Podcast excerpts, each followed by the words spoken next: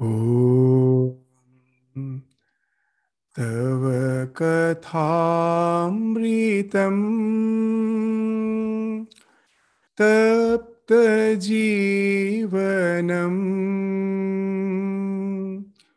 कविभिरीरितम् कल्मषापहम्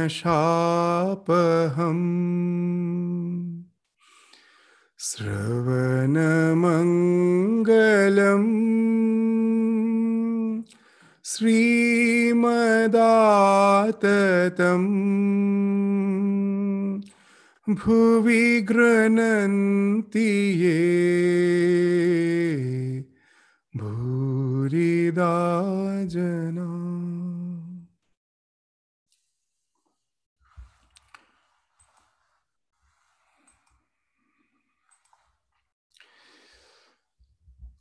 So today we will take up the first three slokas of the Srimad Bhagavatam. They are considered to be the invocatory slokas of the Srimad Bhagavatam. So it's our tradition that whenever we start a text, there should be some invocation, Mangalacharanam. So these first three slokas of the Bhagavatam has been dedicated as the invocatory verses of this great scripture. So it is one of the greatest books of the Bhakti tradition. The word Bhagavatam means that which deals with Bhagavan, the blessed supreme being. So this stupendous work, that huge work, it consists of about 18,000 verses. And this is actually divided in 12 books called skandhas, 12 skandhas. And in total, there are about 18,000 verses. And the subject matter of this entire Bhagavatam is pure love. The nature of pure love, how one can acquire it. And it has been exemplified by the lives of the saints and the sages that illustrate that love in that various forms. So we have already uh, dedicated two classes for the introduction of the Srimad Bhagavatam, that what is the nature of the bhakti that has been enunciated in the Bhagavatam, Srimad Bhagavatam. So now today we will just enter into the invocatory verse, the very first verse, and first we will read out and then just try to understand its meaning and have a discussion to have a thorough understanding of the sloka. ओम नमो भगवते वासुदेवाय। जन्म आदि अस्य यतः, अन्वयात इतरतः च अर्थेषु, अभिज्ञा स्वराट। तेन ब्रह्महृदा या आदिकवये मुह्यन्ति यत् सूरयः। तेजो वारी मृणां यथा विनिमयः, यत्र त्रिसर्गः अमृषा। धामना स्वेन सदा नीरस्त कुहक सत्यम परम धीमहि so the sanskrit of bhagavatam is extremely terse it's a bit difficult to understand but once you start understanding the sanskrit of bhagavatam it is one of the sweetest verses in in in an entire vedic in our entire sanskrit literature so, what it is speaking of? Janmadi yasya yataha. Janma adi asya yataha. Means he from whom creation, etc. Janma adi, creation, etc. By etc. is meant sustenance and dissolution. So, he from whom the creation, sustenance, and dissolution of the universe takes place. So, that's the meaning of the very first phrase of the this sloka janma adi asya asyayatah janma adi asya asyayatah so he from whom the creation the sustenance and the dissolution of the universe takes place. Anvayat itarata cha artheshu. So what it means? That he is both the anvaya the material cause as well as the efficient the instrumental cause What is meant by the material cause and the instrumental cause? In the scripture, they give the example of a potter. When the potter is making a pot, the potter himself is the instrumental cause. He is the one who is going to make the pot. And but he cannot make without ingredients. So the clay is the ingredient. So clay, the ingredient is the material cause, and the potter himself is the instrumental cause. So if I think of the universe, that God is the one who has created it, then the question comes from what he made it. So the scripture here is very specific by saying that there is nothing apart from him. He is the non dual ultimate reality, conscious principle. It is from him, from that conscious principle alone, the entire creation has been projected. There is no other thing apart from him. It's not that he needs some matter to create the universe. The thing which we see as matter is in reality consciousness and consciousness alone. So that's what is being indicated in the second phrase, Anvayat Itarata Cha Artheshu. He is both the material as well as the instrumental cause of the entire creation. Now, being the creator, naturally it follows that he is abhigya, omniscient, the one who is creating. He is bound to know the entire process of creation, from whom the creation has emanated. So he is abhigya, he is omniscient. He knows everything in details in particular. Swarat, so he's independent. So we will come to the discussion. First, let us go to the literal meaning, and then this each and every word is very significant. That what actually that independence means. That that we will come to the when we will just discuss in details, we will come to it. So he's swarat, he's independent. Nothing can bind him. He is beyond all the cause and effect which we find by which the entire universe is as if bound. If you see anything, there must be cause for it.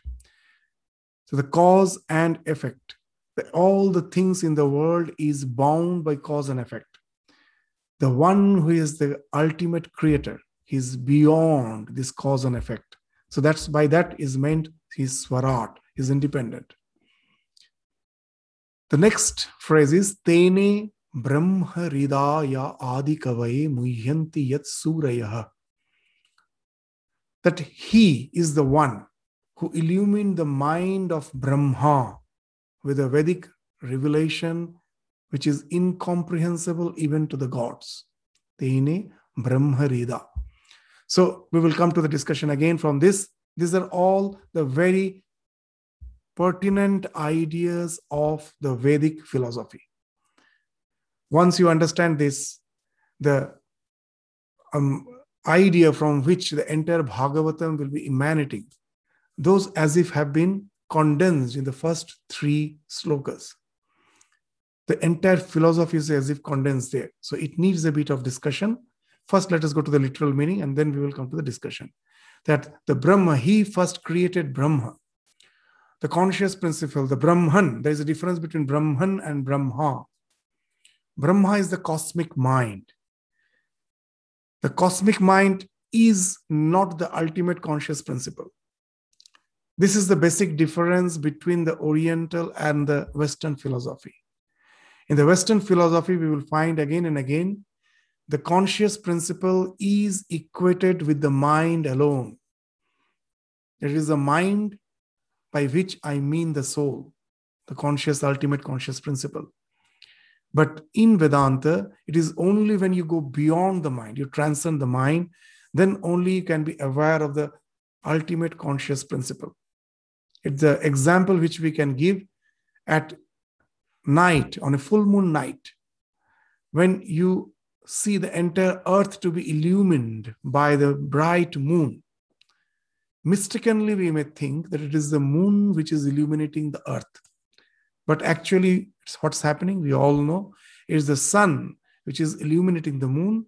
And in turn, the reflected rays of the sun from the moon is illuminating the earth.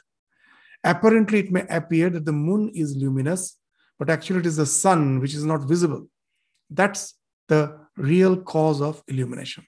Similarly, the mind appears to be conscious, but actually, it is inert, as inert as the IC chip of your computer. You see, when if you just uh, unless and until the bias voltage is passing passing through the chips of your computer, they're just inert matter.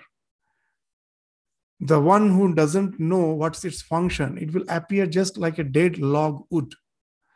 The moment the current passes through it, and through your keyboard, you can now operate the, this the software programming so the world of virtual reality will just start projecting out of it. So the mind actually is inert, just like the IC chip of your computer.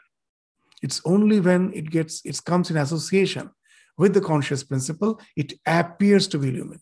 Just in the full moon night, the way the moon appears to be illumined. But actually, the real cause of illumination is the sun, which is not visible. It is the sun which is illuminating the moon, which in turn is illuminating the earth. So, similarly, the mind is being illumined by the conscious principle, which in turn illumines the, our body, our senses, and again, in, it projects out to illumine the entire universe. It's not the opposite. It's not that, that the sun is giving light, and that's why I see. It is that my real conscious principle is the illumination even beyond the sun. The sun is illumined because my conscious principle is there to acknowledge, to assert, to subscribe uh, uh, that the sun gives light. Unless I say the sun gives light, even the sun itself doesn't know it gives light. It needs that conscious assertion to say that the sun gives light. So it is a conscious principle which is illuminating the entire universe. So that's being indicated that how it is illuminating First, it finds expression as the cosmic mind. It is the cosmic mind which projects itself as the universe of this name and form. We will go to the discussion a little more elaborately after we just uh, read the entire sloka and understand it's just the literal meaning. The next is that example, a simile which has been given to explain that how this universe has been projected from the conscious principle. Tejo vari mriram yatha vinimaya yatra trisarga amrisha. So, what happens in whom the three worlds superimposed appears to be real? It's not real. All these three worlds is our earth, our concept of heaven, and the, uh, uh, the concept of the other worlds all this concept is actually this all this uh, this entire universe is a superimposition. Just the way when the sun rays falls on the desert and it express it finds expression as the mirage. So that's being indicated as an example here. Tejo vadi mriram yatha vinimaya. That just the, the, the way just the mirage is superimposed on the desert appears to be real. When you are passing through the desert you are thirsty you see a reservoir in a distance and you take it to be real. As you approach after some time you find that it vanishes it's not there. And then you know it was a mere projection.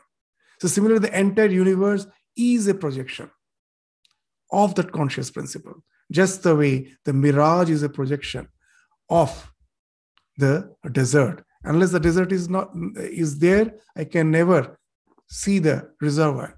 That I need the desert as the substratum to see the reservoir. So this desert is the substratum on which the mirage, the reservoir, is projected. Similarly, that it is the conscious principle on which the entire universe is being projected. It's not like milk becoming yogurt. It is not parinama. It is vivarta. The ultimate principle remains as it is. There is no transformation. When I see the reservoir in the desert, the desert is in no way affected. The desert in no way has got converted into the reservoir. the desert remains as it is. Before my illusion, it was a desert. When I'm just having the delusion of the reservoir, it is still the desert. And when the delusion is over, still it remains the desert. It never changed. It's only because of the illusion for some time I was seeing it as the reservoir. When I see a snake in a rope, the rope is in no way getting changed to snake. It is, it was, it will be the rope. That is the Trikal Avadhita Satya.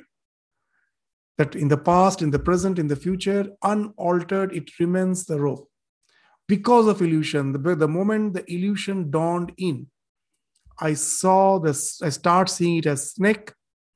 The moment someone brings the torch and says, See, it is not a snake, you are just deluding it to be snake. And then the delusion vanishes. It's not that the rope really becomes snake. It's because of the delusion. For some time, it was appearing as snake. So that's why snake is not satya.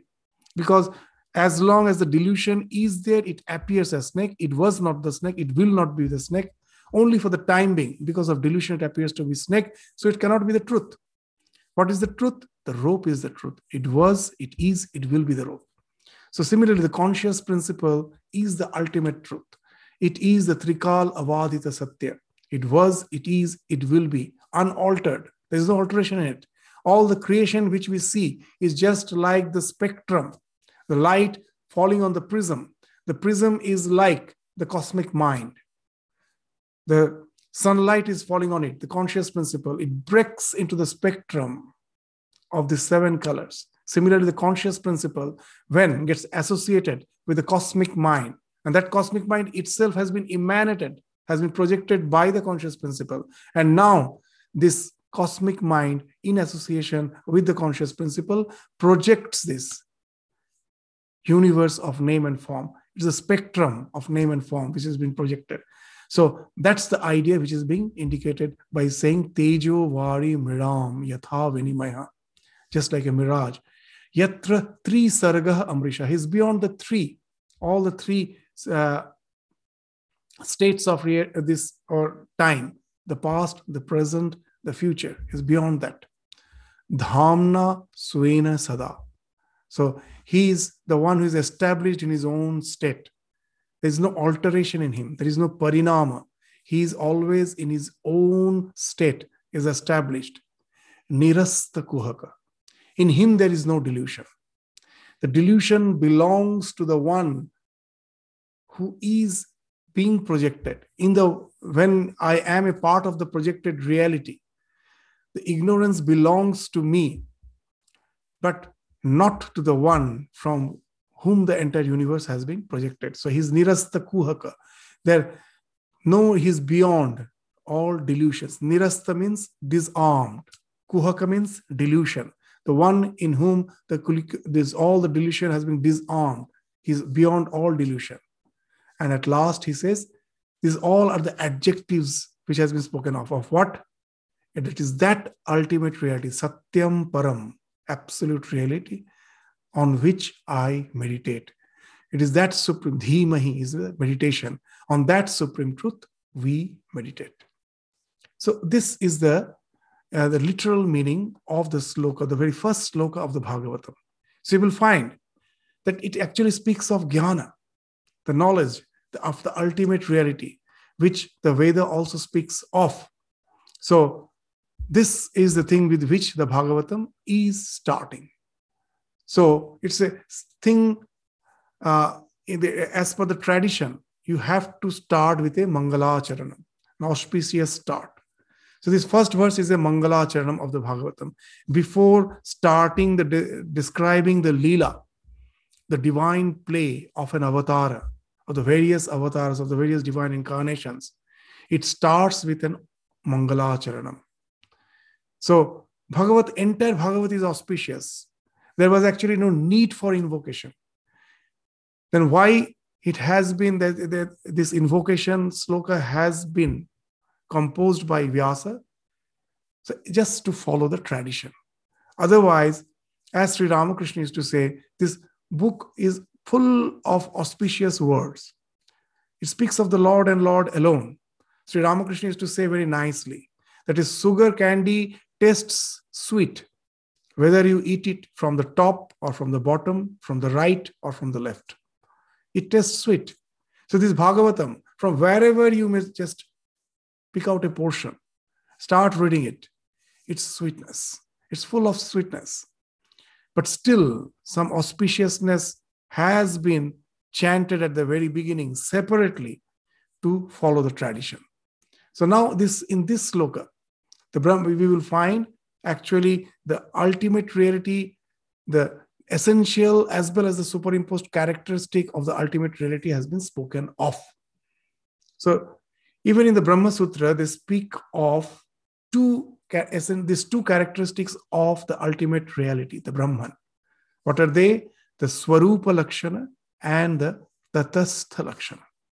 Tatastha Lakshana and Swarupa Lakshana. What it means? Swarupa Lakshana means essential characteristic, and Tatastha Lakshana means superimposed characteristic. So, what is the Swarupa Lakshana? The last, at last, it has been spoken the Satyam Param Dhimahi. We meditate on that supreme truth, truth. That alone, the Satyam, which has been spoken of, is alone the Swarupa Lakshana. It's very interesting. It actually is not that simple the essential characteristic and the tatastha the superimposed characteristic. In our day to day life, whatever we are perceiving, these two things are involved. What is the Swarupa Lakshana and what is the Tatastha Lakshana? Let us give a common example. When I'm seeing a red flower, when I'm seeing a red flower, the examples helps us uh, to understand these all these terse ideas. These ideas can be quite uh, what you say this uh, as if academic. So we can understand it with the help of examples. Let's take a red flower.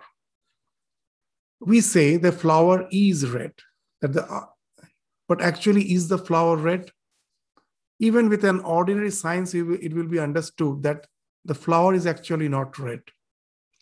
Sunlight falls on the flower. All this light has various uh, spectrums, various vibrations, various wavelengths of light. These various wavelengths of light is falling on the flower.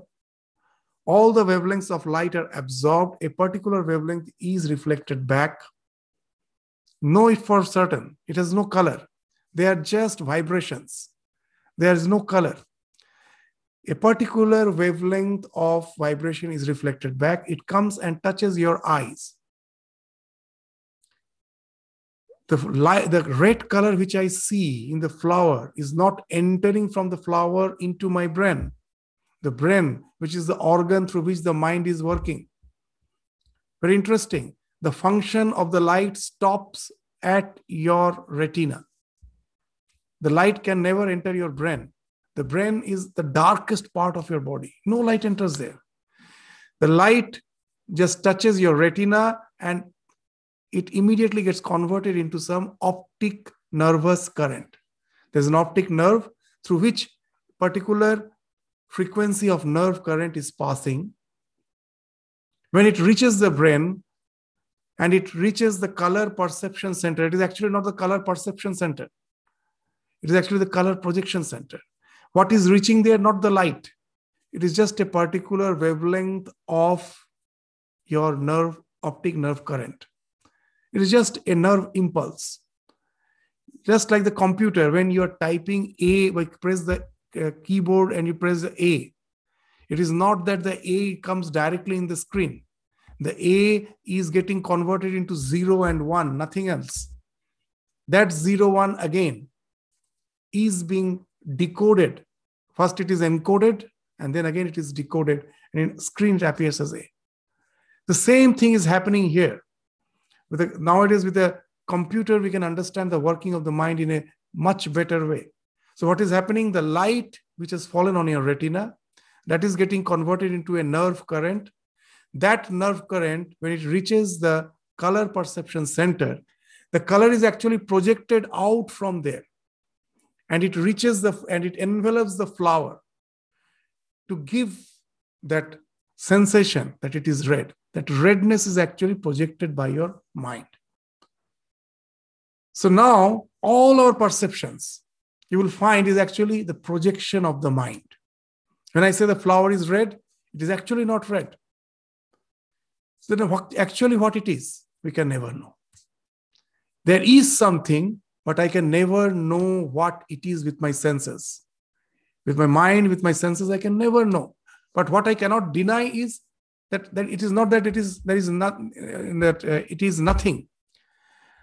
There is something but I cannot, through my mind and senses, it gets colored, it gets tinged. Its real essence, I don't know. But in essence, something is there. So that is the thing which the Vedanta is asserting. In essence, the universe at last is the conscious principle.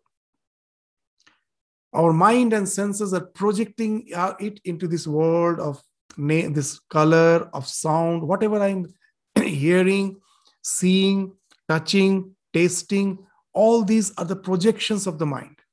Mind is not something which is just seeing the things as it is. There is something. I don't know what it is. It is always unknowable. The moment the mind tries to understand it, decipher its reality, it is coloring it. That's how our minds are. We all understand. It's a very simple way of understanding that the we are coloring. So you will now understand what is superimposition, that there is something. The scripture will say, in essence, it is the conscious principle, consciousness and consciousness alone, which is being interpreted as a, this world of name and form. My mind is interpreting it. So, what is the Swarupa Lakshana, essential characteristic? The Satyam, the truth. That is there. Something is there. That is the truth. That is the Swarupa Lakshana. Everything else is the tatastha. This universe of name and forms. Tatastha means what? The word tatastha is very interesting. Tatastha means by the shore. And the tata means suppose you are sitting in your house and you uh, just some guest has come and you say, you know, my house is very near to the river. And the guest asks, where is the river? Now, immediately you cannot show the river. So what you do, you say that you just see the tree. There's the nearby that some tree is there. Just on the shore of the tree, just by the side of the tree, the river is flowing. It is that near. It's not visible from here, but the tree you see, it is just by the side of the tree, the river is flowing. Tatastha, just tata, tata means by the shore. So here, by seeing the tree, I can uh, just infer that there is a river flowing by it. So, similarly, all this sight, sound, smell, touch, whatever sensations we are having, all these sensations indicates that behind it something in essence is there. That I cannot deny. That if nothing was there, it is as good as hallucinating. It is not hallucination. When I just simply close my eyes and try to imagine something, there is nothing, it is just mere imagination. When I say the world is not real, it doesn't mean it is a mere imagination. Something is there, which is being interpreted as some as this world of name and form. So these all are the tatastha lakshana. That whatever I see, that all indicates that behind all these perceptions, something is there which in essence is the satya. That's the satyam param, absolute truth. We meditate on that so in this sloka, the Satyam Param Dhimahi, this indicates the essential characteristic of that absolute reality. All others are the adjectives, the Tatastha Lakshana, the superimposed characters. So, what are those superimposed characters? That he from whom the creation, sustenance, and dissolution of the universe takes place. Janmadi Asya Yataha. The same thing has been spoken of in the Chandogya Upanishad, in all the Upanishads. In Chandogya Upanishad, there is this mantra Sarvang Khalvidam Brahma. Whatever you are seeing, Sarva, Sarvang Khalu Idam Brahma. Whatever you see, whatever you perceive, is that ultimate reality is the Brahman and Brahman alone. And the next phrase is very interesting. Tajjalan iti shanta upasita. Nowadays, we speak of acronyms that you just uh, use the alphabets to explain something, just like nowadays we use RAIN, R A I N, RAIN. Just to give an example, it's an acronym for this mindfulness. What the RAIN says, the R of the RAIN is means you recognize your emotion. A means accept it, don't try to run away from it. I means investigate its nature. And then N means negate or note. So R A I N, RAIN, actually is an acronym which actually means something uh, uh, else, which is more subtle. So here you will find the same acronym is used in the Upanishad mantras. The Tat Jalan is an acronym.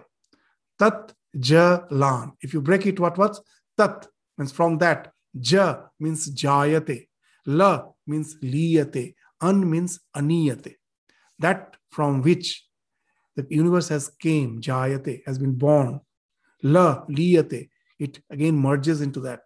And an means in which it sustains, aniyate means sustenance. So now see how wonderfully in the Upanishad we find that acronym, Tajjalan iti shanta upasita. And knowing that whatever you see is actually that Brahma. What, what is that Brahman? which from which this universe has been projected, in which it is sustained, in which again it merges. Knowing that, don't get identified with the changes of the world, with the flow. Be detached from it. It's all that you are the spectator. The things which you're seeing is just a flow. Don't get identified with that. And the one you can get detached, that speaks of Shanta, that makes you calm Nothing can disturb you. So, knowing the Brahman to be the one from which the entire existence has been projected, in it it is sustained, in it it dissolves. So, this is just a mere flow, but the one who is behind it is always there. Knowing that, just worship, being calm, that will bring you the calmness. In this world, in spite of all the flow, all the changes that are going on nothing can affect you if you can be on the shore watching the flow not getting not you are not in the uh, flow. You are not getting drenched in the flow. You are apart from it sitting in the shore watching the flow. You're the witness. So that's the idea when in the upanishad has been indicated when they're saying that sarvang khalvidang brahma tad jalaniti shanta upasita knowing that be calm in and just go on meditating. So that's the same idea is being indicated when they in this sloka they use the phrase Janmadi Asyayata. From him, the entire universe is being emanated. It is in which it is sustained, in which it emerges. That immediately we will have that idea that most probably that the Brahman is getting converted to the universe to negate that idea. So it's these Upanishads, the slokas are being constructed in such a way that it won't leave you any scope for misunderstanding. That I may think there is a parinama, there is a transformation, just like the way the milk gets converted into yogurt. So, like that, the Brahman has got converted into the universe. To deny that fact, the next word is used is anvayat itarata cha artheshu that he is both the material as well as the instrumental cause. How is it possible? That only when something is superimposed. Otherwise, it's not possible. That when something is superimposed, then that the thing on which it has been superimposed can be the material as well as the instrumental cause. Just we were giving that example when you see a rope in a when you see a snake in a rope the rope is never been transformed. It is the same rope on which the snake is superimposed. Do you need some other material apart from the rope, rope to create that snake? No. It is the same rope. It is a material as well as the instrumental cause. So in the Upanishad also, the same idea is being spoken of in the Mundaka Upanishad. They give a very wonderful example. What? Yathor nanabhi srijate grinhate cha yatha prithivyam oshadhaya sambhavanti yatha sata purushat keshalomani yatha aksharat sambhavati vishwam sambhavati vishwam. What is speaking of? That how can a thing be the material as well as the instrumental cause? Just like a spider. And the spider weaves the cobweb. From where it is creating the cobweb? From itself, its own saliva. With that, it is creating the cobweb. So, for the spider, for the spider net, the spider itself is the material as well as the instrumental cause. Just the way f- from your body, the hair comes out. These are the examples the Upanishad is giving. You are both the instrumental as well as the material cause. From your body, the hairs are coming out. You don't need any other material for the growth of the hair or the way the vegetation comes out from the soil. So these are the examples which the Upanishads are giving. So he's both the material as well as the instrumental cause of the entire creation. And he's abhigya, he's omniscient. He, the, being the creator, he knows just the way the programmer knows that entire, all the steps of the programming.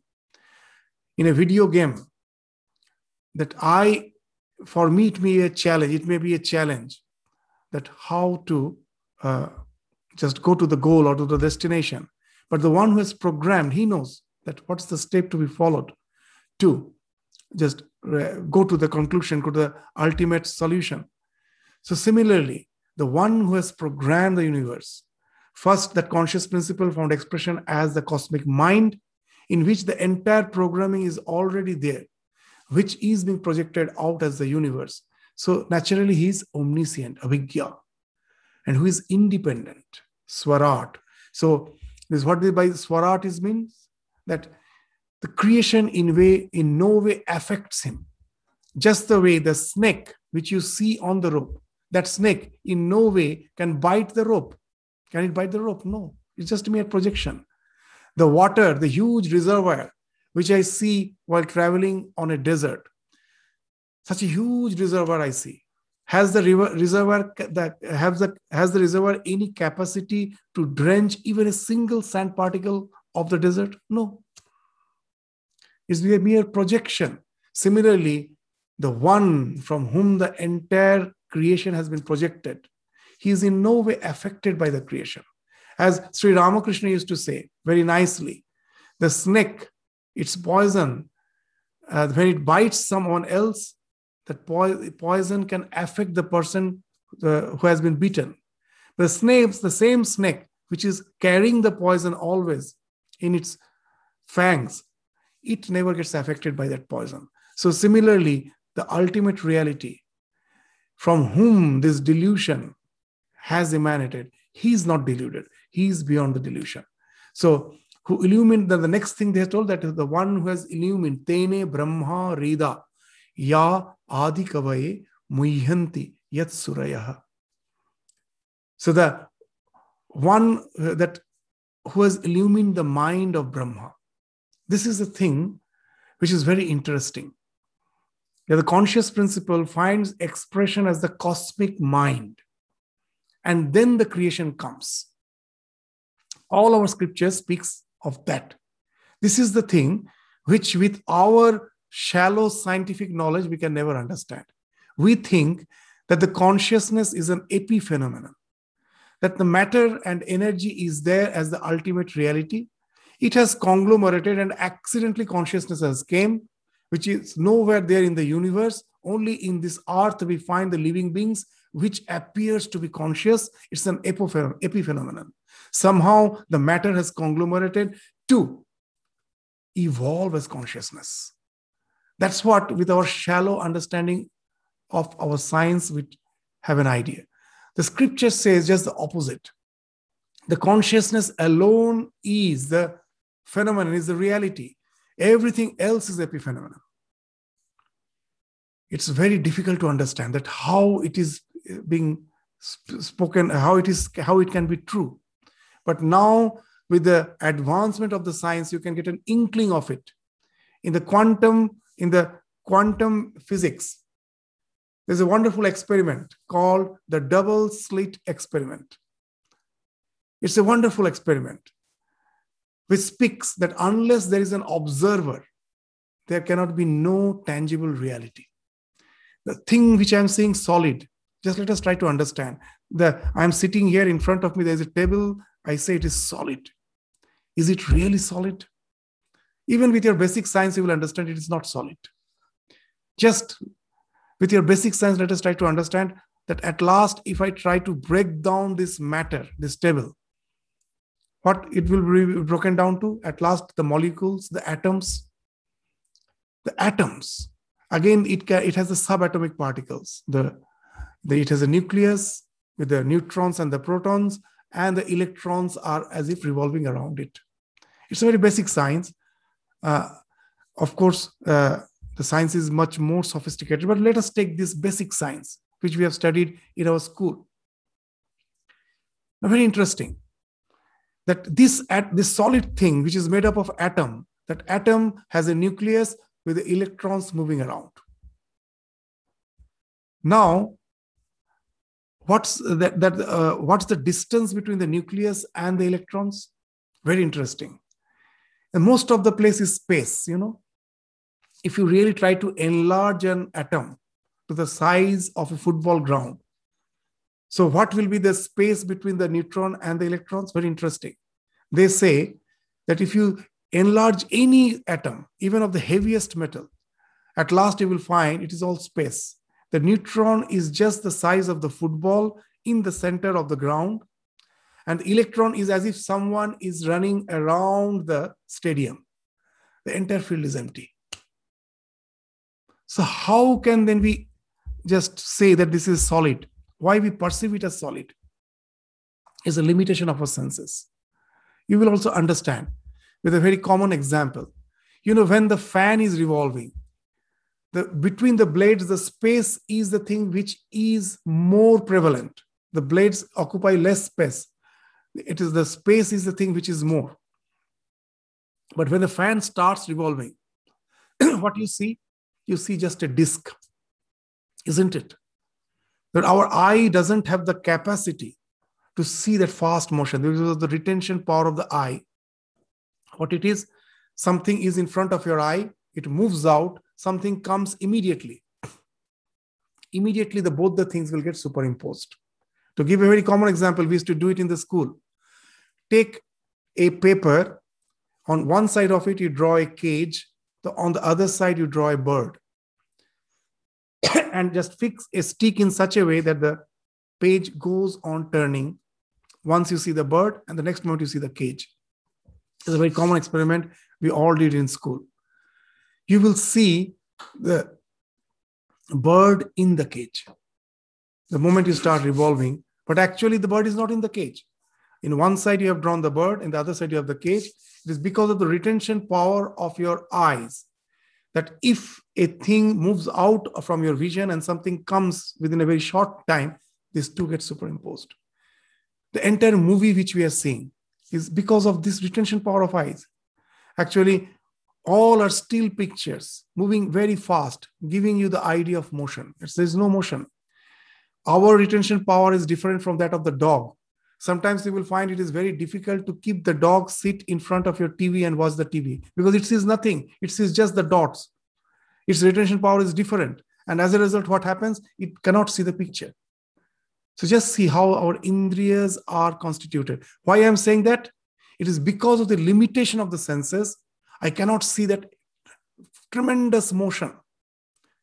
Even you will find in the Max Planck University uh, in France, uh, Uh, in the Max, uh, yeah, in the Max Planck University in Germany, there is in front of it, there is the statue of Natarajan. You know why? Because in the quantum mechanics, they find that the way it has been discussed in our scripture, it so much tallies with the quantum mechanics. That, that what is the uh, Nataraja, what it depicts? That Shiva is dancing at a tremendous pace, tremendous speed. But at any moment, you will look at his face, it is meditative, it is calm, and in one hand, he is having vara, he is as if blessing the entire creation, and in another, abhaya. There is nothing to fear. that in this tremendous motion, somehow, that what appears is to be very calm, everything stable. Because of the tectonic movements, anytime there can be earthquake, but we are so sure my house has a strong foundation, nothing is going to happen. But constantly this motion is going on, tectonic movement is going on. Anytime there can be earthquake, everything can just simply shatter. Earth is moving at a tremendous speed. We think we are sitting here quietly observing the sky. Even that your aeroplane cannot move at that speed. At that speed, the earth is revolving. Everywhere you find motion. Our indriyas doesn't have the capacity to see that. I see everything calm and quiet, on which I can sustain myself. That is that speaks of the vara and the abhaya. Shiva is giving you abhaya in, in spite of this speed. It is you who can be sustained. So that's the image. That's why it's been kept in front of the Max Planck University. So here also you will find our because of the limitation of our indriyas, I am seeing it as a solid structure. Then you may say, if uh, it is not solid, my hand is supposed to penetrate through the table. Why doesn't it happen? It is actually the interaction of fields. Just the way a positive uh, proton won't allow another positive proton to come near it, it will repel. The fields repel each other. So it is actually the fields of the various atoms by which I am constituted that is being repelled by the field here, which doesn't allow me to penetrate. And I see it as solid because of the limitation of my vision. And that's how the Indriya's limitation makes me feel it solid. But nothing is solid. Everything is in tremendous motion. And that's what has been spoken of even in the quantum physics with the help of that this double slit experiment. It's a very wonderful experiment. That just now we spoke that the electrons are moving. Now I may have an idea that the electrons at least are the matter. The science now try to really find out that what the electrons are. So for this, that double slit experiment with the electron gun, when the electron is spread out to find out what its real nature. So what the experiment is, that there are two screens one screen, behind that, another screen is there. In the first screen, there are two slits, two windows.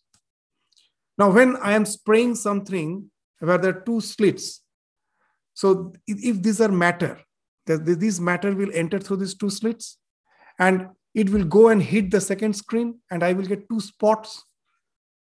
But if it is a wave, suppose the wave of water is coming through the two windows, then what will happen? This one wave will interact with the other wave. And when it reaches the second screen, where the top of one wave gets synchronized with the top of other wave, there I will get a huge surge, huge wave. And where the top of one wave gets, uh, what you say, this uh, uh, comes in touch with the trough of the other wave, then it will be totally nullified. One, the top will nullify the bottom.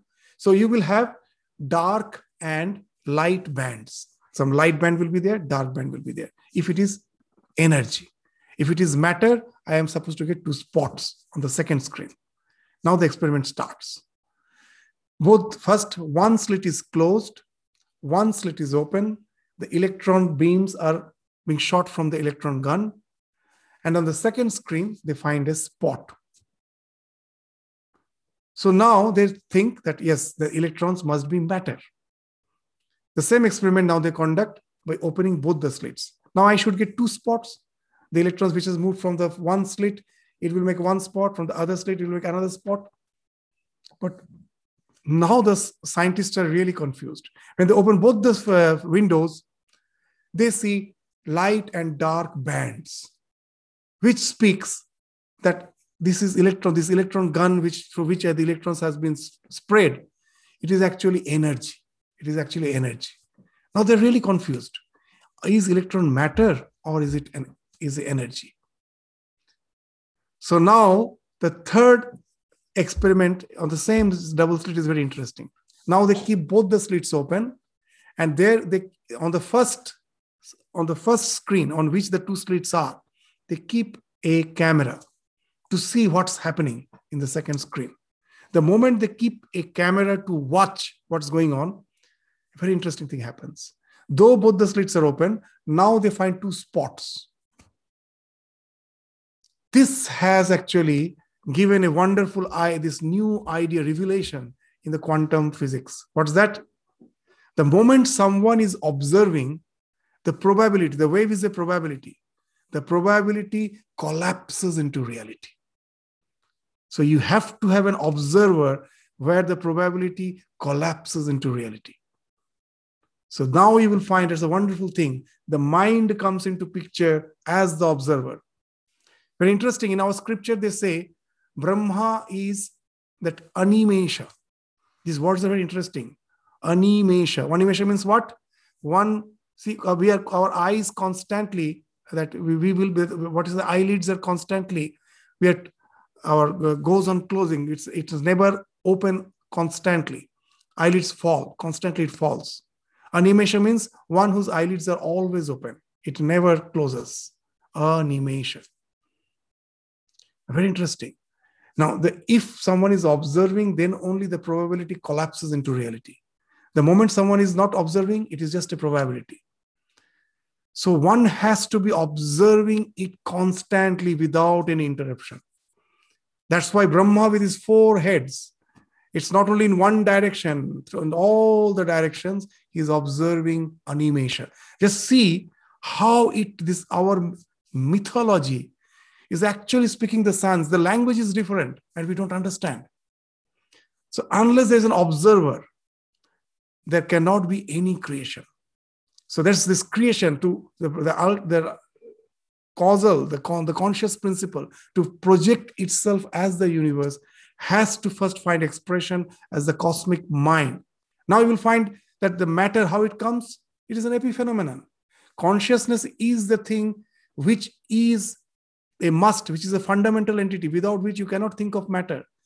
It collapses into reality. The reality is something it has, the probability has collapsed. In uh, science, to explain it, in quantum physics, to explain it, they give a wonderful example. What's the example? That how to understand this, uh, this idea that it collapses into reality. They say, suppose in a school, in a classroom, the teacher is not there. And the students are just jumping all around, making a lot of noise the headmaster from his office understands.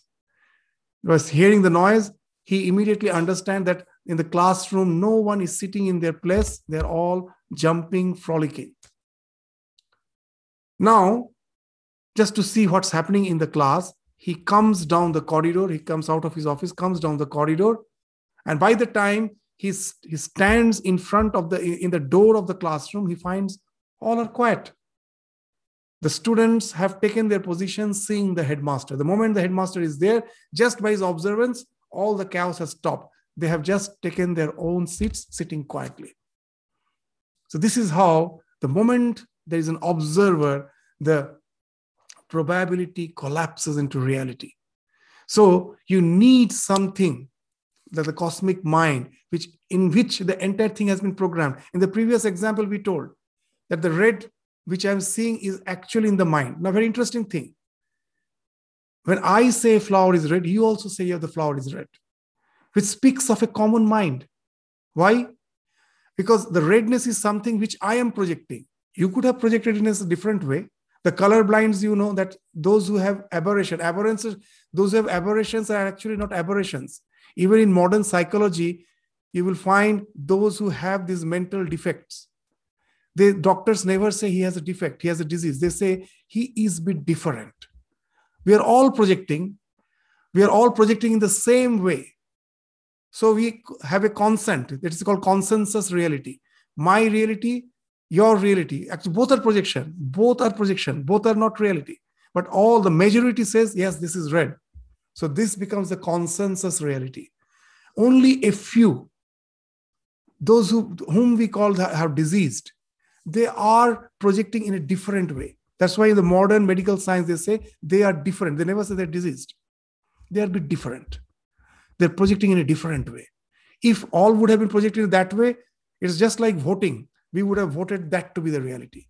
It's the consensus reality. So, as we can relate in this world, my perceptions, you say, yes, what you perceive, I also perceive. It speaks of a common mind of which we all form a part. So that's the mind of the Brahma. from which all the minds, just like a server computer connected in with a network in all so many computers. So Brahma is like the server computer, where all those individual pieces.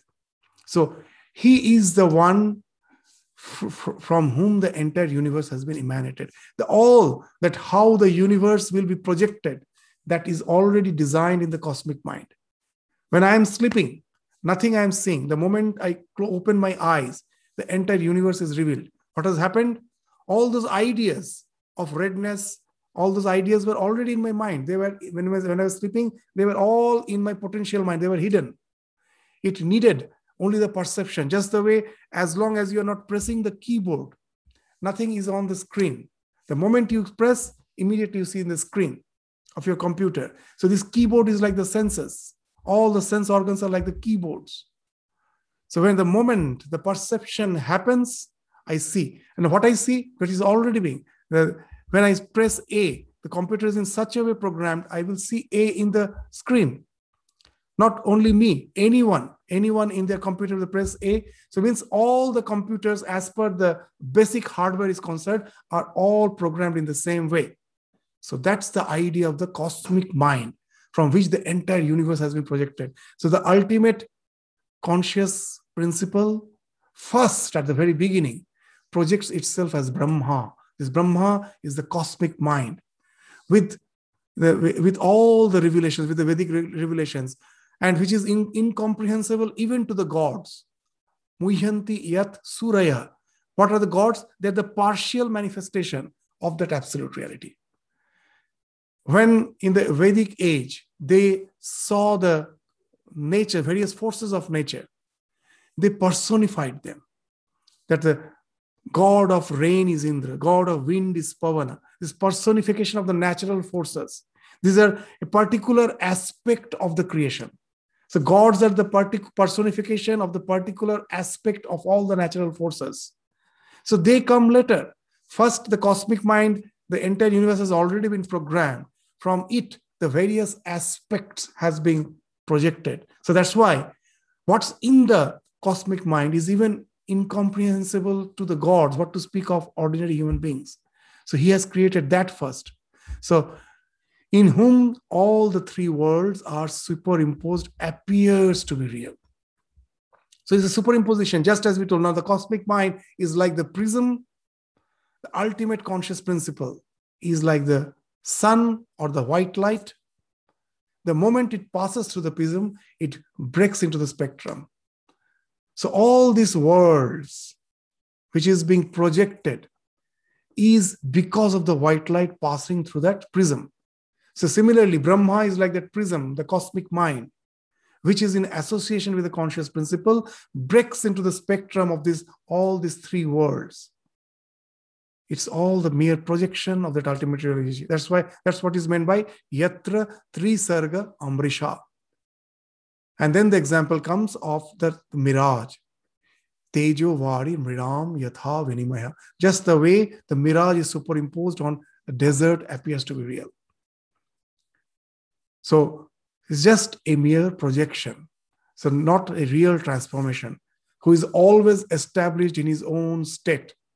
That's what we are, we are telling. That that uh, the desert is in no way affected by the mirage. Not a single sand particle can be drenched by the reservoir, a huge reservoir which I'm saying. So it is always established in his own state. Everything else is a mere projection. Nirasta kuhaka as long as you are in the spectrum, you're deluded by the spectrum. But if you are one with the white light, you know that all this projection is happening because of this prism. On the one side of the prism, you find the spectrum. On the other side of the prism is the white light. So the moment you can transcend the mind, this spectrum no more can delude you. So that is the meaning of the word nirasta kuhaka, which we give that example in the that Sri Ramakrishna is saying that the snake's poison kills other, but it doesn't harm the snake. It is beyond the delusion. The snake superimposed on the rope cannot bite the rope. Water superimposed on the desert cannot drench even a single particle of the sand. That's what is meant by nirasta kuhaka. Yatra trisarga amrisha. Through the presence of that, the whole world ceases to be unreal.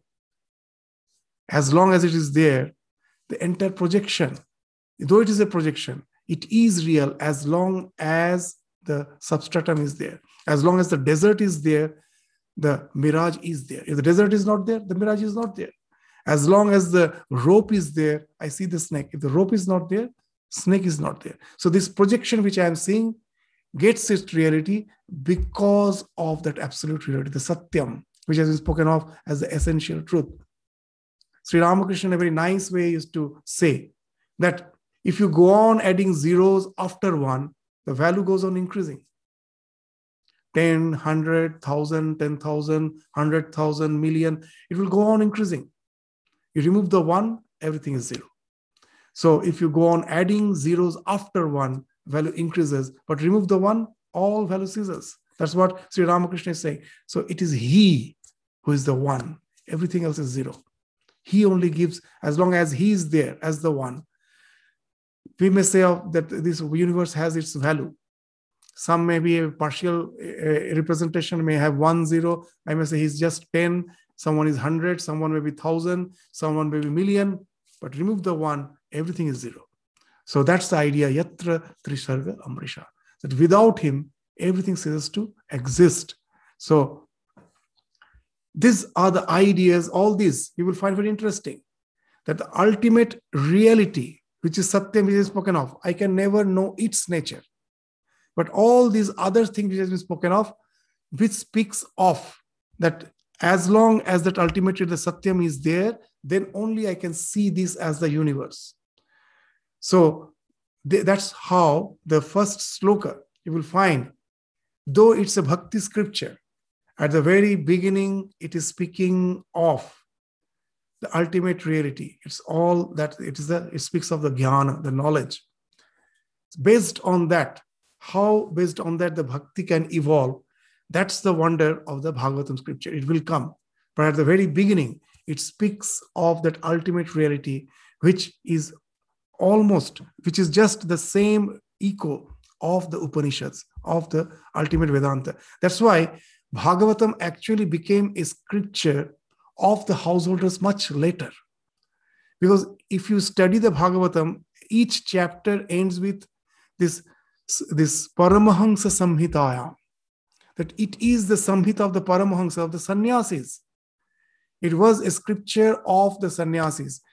Gradually, it became uh, when uh, it started to be narrated to all, it became the scripture for all. But actually, it is a scripture which speaks of the ultimate reality, which ha- which we can, which we can relate to through devotion. Where the scripture has been actually propagated by Shukadeva, though Vyasa has written it. Shukadeva, when we come to that chapter, we will find he is the Jnani of the Jnanis. He was established in uh, his knowledge. He was always in samadhi. From there, he was brought down to preach this Bhagavatam. So you will then understand that actually it is based on that, that the jnana, the, that knowledge, how to translate that knowledge into devotion. That's the thing which is the uniqueness of Bhagavatam. In the next two slokas, we will get an idea of it. So we will continue uh, with the invocatory verses, the first three verses, which somehow just had an idea of the first verse. Uh, something, some a little more has to be discussed on the first verse before we proceed to the second and the third verse. We will take up again in the next class the second and the third verse to continue with the study of the invocatory verse, verses of the Bhagavatam. With this, we stop our discussion today. Thank you. Namaskar. We again continue with this on the next class.